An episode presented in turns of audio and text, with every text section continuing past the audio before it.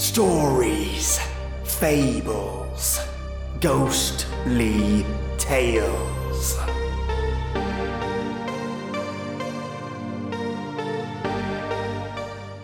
A fisherman hates it when he has water in his boat, the feeling of it on his skin. But one day he discovers something unusual an object of unknown curiosity and power. An object that changes his humanity forever. And creatures reside under the plain crust of the earth. They hear the planet's pain. Pain that echoes through the layers of earth and into the molten veins beneath. Two creatures whose wrath is about to be felt. Welcome, listeners, to two strange stories to start off your new year.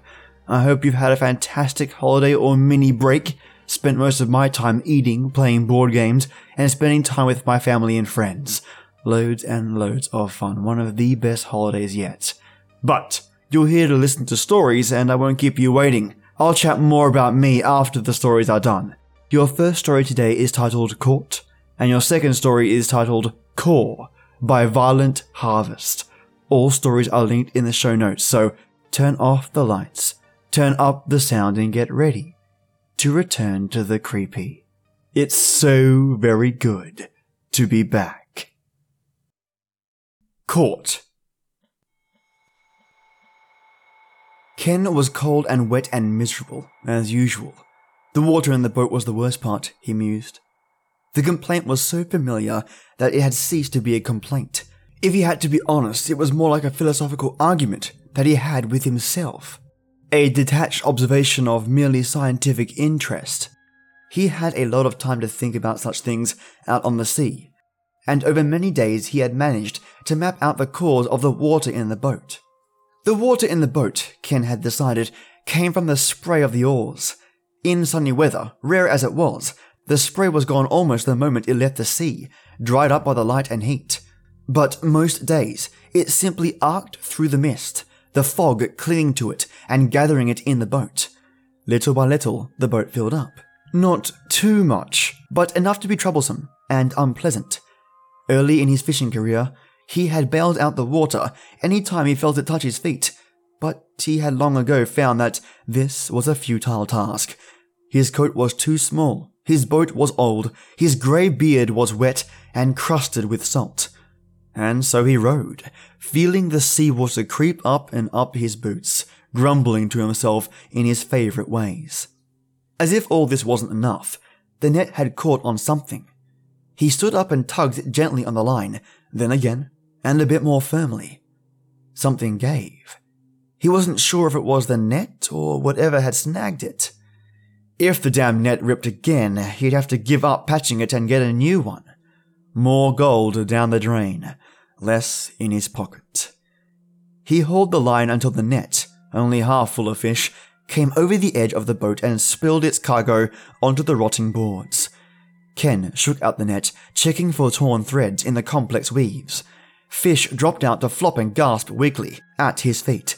Suddenly, the net lost its weight and something heavy thudded down. He bent to pick it up, assuming it was just a rock and intending to toss it over the side. His muscles such as they were, bulged as he struggled to bring it out of the pile of expiring fish. He set it on the seat to rest a moment, and then his eyes refocused on it. It wasn't a stone. It was a carved figure, encrusted with barnacles and made of some sort of black glass or obsidian. It seemed to depict a person in clerical robes or something similar. Its arms were raised. Ken looked it over for a few minutes more, considering throwing it over the side. He dredged up things like this from time to time, mostly old swords and armor. On one occasion, he had narrowly escaped a waterlogged but animate skeleton that had clung tenaciously to the net. This, however, was very different. Something about its unnatural density intrigued him, and he suspected that whatever exotic material it was carved from might fetch a decent price to the right collector. Mernin would come tomorrow, as he did every other day, and he might know what to do with it. Besides, this was an excuse to head home early. He didn't want to be caught by the Nebelgast, shipwrecked or pain wrecked or driven insane. Lately, the fish had been scarce, forcing him to go out further and staying nearly until nightfall. Ken turned the boat around and began rowing home. Home, if Ken was honest with himself, was really too strong a word for his shack on the edge of the beach. The fog always came uncomfortably close, although the Nebelgast had never ventured past the sandbar, and the building itself was older than he was. He often joked grimly, albeit to himself, that he was growing to resemble his abode salt encrusted, smelling of fish, and half rotten from the damp. The sun was barely touching the horizon as Ken dragged the full net over the sand. The tide was coming in early today, he noted. The water was already nearing the dock as he struggled to slide the dark stone figure up the damp, sandy hill. After what seemed like an age, Ken pulled the statue inside the shack, away from the sea. In the poor light of the shack, it seemed less exciting than before. The dark stone glistened slightly, but it suddenly seemed more greasy than precious. There was an oily texture to it, and his hands were now sticky with some sort of residue. He took out a knife and began to chip away at some of the barnacles and seaweed that had collected on it. At worst, he decided, of obsidian or something similarly worthless. Even then, though, he should get a good price for it just for the collector's value. He knew from his contact at the market that some vampires collected pieces like this, and vampires weren't stingy with their coin. Ken worked until late at night on the statue, cleaning it almost like he would a fish. The barnacles, he found, were the hardest to clean, clinging stubbornly to the smooth exterior of the carving. Salt had collected on it, particularly on the face, and seaweed had grown over and around the base, and that clear, sticky resin was still there. He soon grew tired of wiping it off and simply left it on his hands. When he was finished, the statue was a fair amount smaller than when he had begun, and not much lighter. It stood about as tall as his knee, and despite his initial thought, didn't seem to be of any Avacynian priest. The robes were too short, and a hood obscured its features. Its arms were raised, but only halfway, in a gesture that reminded Ken more of a greeting than of a holy benediction. The base of which it stood was not carved smooth. Either the sculpture hadn't bothered, or the figure was supposed to be standing on natural rock. Ken had been working for hours. His arms felt sticky and slippery all the way up to the elbows, and his hands were stiff from holding the knife. But he felt an immense sense of satisfaction. He was beginning to feel the exhaustion approach, and he collapsed into his cot, spiraling down into sleep, his head filled with visions of riches and of no longer having to fish. He was looking forward to not having water in the boat. His dreams were unpleasant, which he decided was a result of going to sleep on an empty stomach. He had been gnawingly hungry through most of his work on the statue, but the fish he had planned to eat had stared back at him as dead fish were apt to do, and he had found the idea of eating it oddly repugnant. Whatever the reason, he woke up in a cold sweat, and that damned stickiness was still on his arms. Mernon's cart slowed to a stop outside the fishing shack. Hoy, Ken! He waved. I thought you'd be out fishing. I was just coming by for yesterday's catch. Ken was standing outside the shack by the fire pit, he had a large wooden basin set up on a stool and appeared to be washing something in it, his arms stuck in up to his elbows. There was something black. Mernon squinted to try and make it out. By his feet. Hoy, Mernon, he said back. I thought I would be too, but I caught this here. He gestured with his head. In my net yesterday, and thought it might fetch a price. Come, take a look. The young merchant, curious, left his cart and walked over to crouch by the statue. What is it? I can't say I've seen its like. Ken shook his head. Nor can I. Truth be told, it caught my eye, that's all. Stayed up half the night cleaning it. Mernon straightened up. And you think it's worth a bit? Got to be. Carved smooth, out of glass or some such. Looks like a priest, but it's not. Look at the hood. I imagine it's a vampire, and I imagine a vampire would want it. Mernon shook his head. It's a priest, one of the old ones. From before Avacyn. Might be of interest to a collector, but not a vampire. I can give you a few brass for it, but I don't expect I'll be likely to sell it. Damn.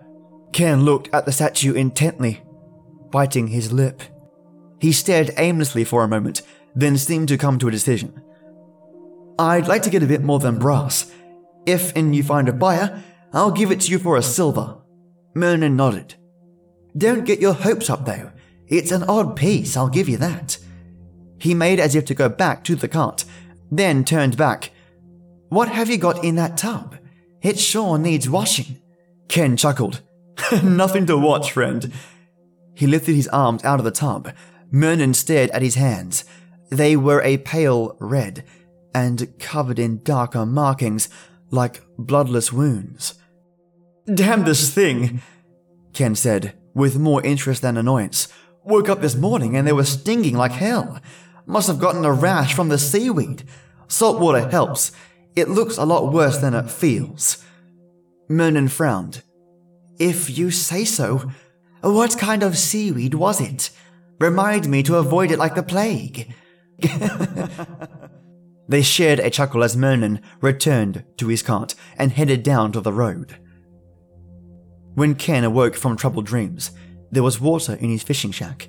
He sprinted away as soon as he awoke, terrified of the Nebelgast that came in with the tide, but even from a distance he could see that there was no fog. His arms burned and itched, as did part of his face. Apprehensively, he returned to his shack. The seawater was ankle depth. Ken didn't fish that day. He had fish left over from yesterday, after all. And with his arms feeling rubbery and weak, he doubted a day in the boat would be very productive. He bathed instead, something he didn't do often, in cold water instead of warm this time. His arms felt better. His face felt worse. He roasted a fish, but couldn't bring himself to eat it. It seemed to be looking back at him, and its eyes seemed very human for a moment. He threw it, still charred, back into the sea. He slept early, after much thought and dreamed of nothing at all. Merlin rounded the hill on his cart to find the shack completely submerged by the tide. Ken sat impassive, staring at it. The dark stone carving sat behind him, arms raised towards the water. Hoy, Ken! Merlin shouted, concerned. What happened? Are you all right? Ken had no response. Merlin brought his cart as close to the water's edge as he dared and stepped out. Ken, are you all right? What happened to your house? Ken's arms moved slightly, but he did not turn around. He looked very thin, and there were several fish on the ground beside him, cleaned and cooked but untouched. Ken? Merlin said uncertainly, noticing suddenly how thin Ken seemed. Have you eaten at all since I last saw you? Couldn't. Ken mumbled. His voice sounded watery, and Merlin wondered if he had caught a cold. Couldn't eat the fish. Could eat. For the first time, Merlin noticed that the fisherman's oilskin raincoat was moving. He seemed to be shifting around with his arms. Or were his arms in his sleeves? A feeling of unease began to creep over him and he took a reflexive step backwards. He glanced down at Ken's legs, some instinct guiding his eyes. His face froze, and a hoarse sound too quiet to be a scream issued from his mouth. Protruding from the jacket, lying half in the water, was a malformed mass of pallid flesh. A raised pattern resolved itself near the top into a layer of dull scales. Through transparent skin, Merlin could see something that barely still resembled a foot. A series of slits on the side opened and closed in the water, as if breathing. Merlin backed away, stumbling over grass and stone as Ken turned. His raincoat writhed unnaturally, then burst open. Merlin caught a glimpse of flesh, slime, and writhing tendrils. Things he could not name. A flash, a rubbery thud of the side of his head, and he collapsed on the ground, bleeding badly.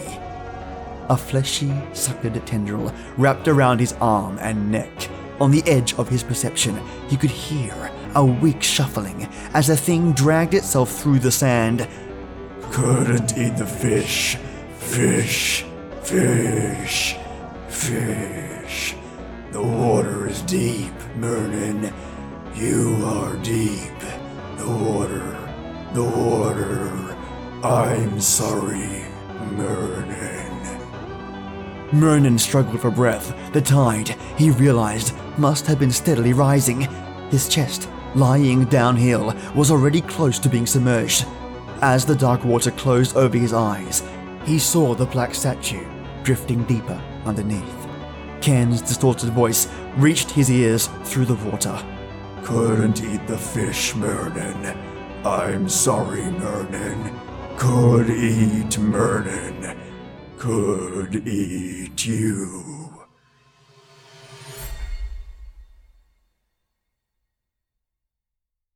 Core by Violent Harvest. This message is my map, and this map is my message. The earth here is thin. I move about it so freely, and the ease of it is a delicious thing. But it is also frightful. I dig my inscriptions by feel and touch, and because I know the earth, I know that this will be massive for your senses. Here in this layer of the planet, I am in between my people and your people. I float about in this soft soil like a drifting bubble, weightless and yet handled so delicately within my surroundings that my fragile dome will never burst. I am fit to drift along in euphoria. I would do this forever if granted the chance, but I have responsibilities to my people and to our mother. If I were to glide about dreamlessly in this infinite expanse of soft rock, a few fathoms beneath your man made pay veins, I would lose myself in the arms of Mother, and she would love to have me lost.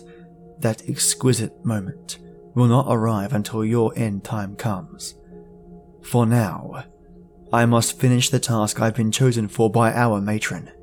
She was born from the hard rock and the fire and the very core of Mother, and so I cherish and love her for choosing me to finish this map for our people.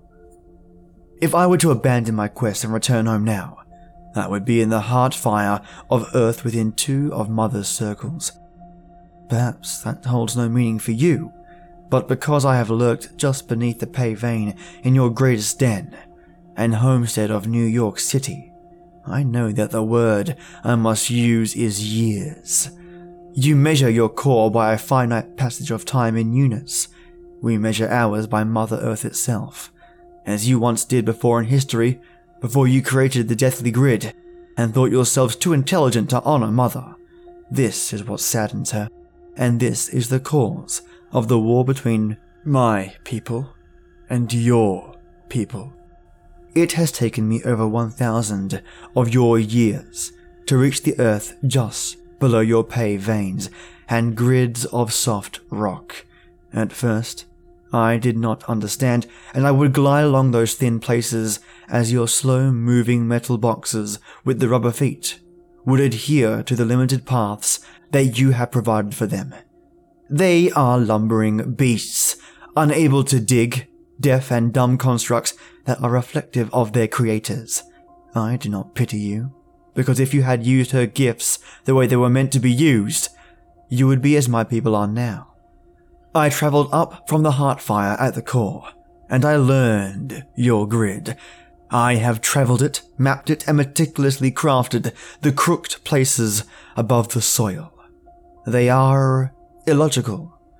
Why you take the soft rock from mother's ample womb and move it to create your own veins is beyond me. It is disgusting, and it gives me more purpose to fulfill what the matron has sent me to your thin place for. Mother's veins are designed to be flowed through, to be embraced and travelled as they were crafted. What you do to her is an abomination. We hear her soft whimpers at night when we try to sleep, and it pains us. The core of fire at her heart is our resting place, and now it is plagued by the agonized wails of the planet. She hid her grief and pain from us, but the noise was too great for us to sleep. You have made us restless. It took time for us to coax her into revealing the source of her sorrow and anguish.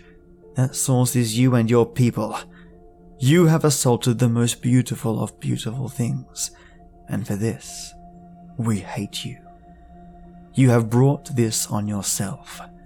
By the time one of your geologists finds this long message, riddled throughout the endless tunnels and archways within Mother that I have dug, it will be too late. The map is already almost finished. What I dig now is only superfluous to our real motivations. I dig this message now to provide an explanation, a reason for what we are about to do. We feel that we do not owe you this. Mother feels differently, despite her scars, and so we honor her wishes. The dig from the core has been long. When I first began in the expanses of hardened Malta, I moved slowly. Her screams chased me through the trenches of stone and furious flame. As your years passed, and you continued to wound her further, her pain was my pain, and so my progress quickened. Feeling the shudders of Mother, she caused me to burn bright, to blast through the hard rock and reach the thin places where I can move like one of your bullets. The number of trenches and veins that I have burned through her is incomprehensible to your kind.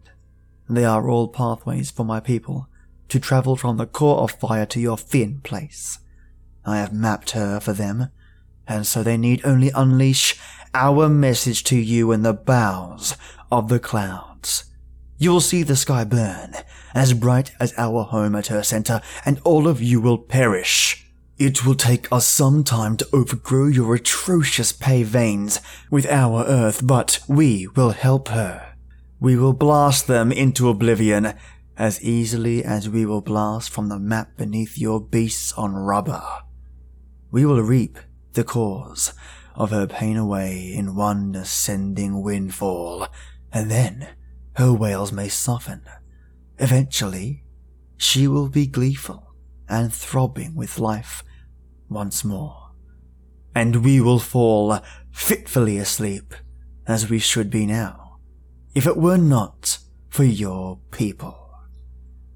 This map is my message, and I am growing tired of your thin place in the crust beneath your metropolis dens. They are an affliction of Mother's perfect face, and because you have marred her beautiful cheeks with her own tears, we will rend you with the very fire that we were born from.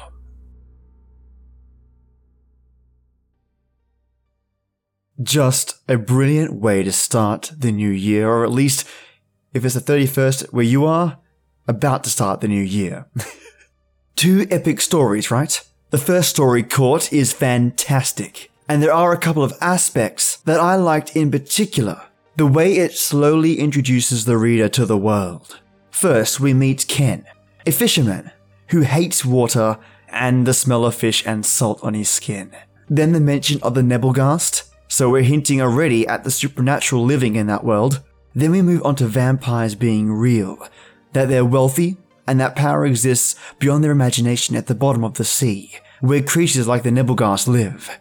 The world building in this story is absolutely fantastic, in such a short space of time, and the pacing is great. The characters with simple dialogue are all poignant and expressive. No words are wasted. Definitely a real classic. The second story, Core, was fascinating.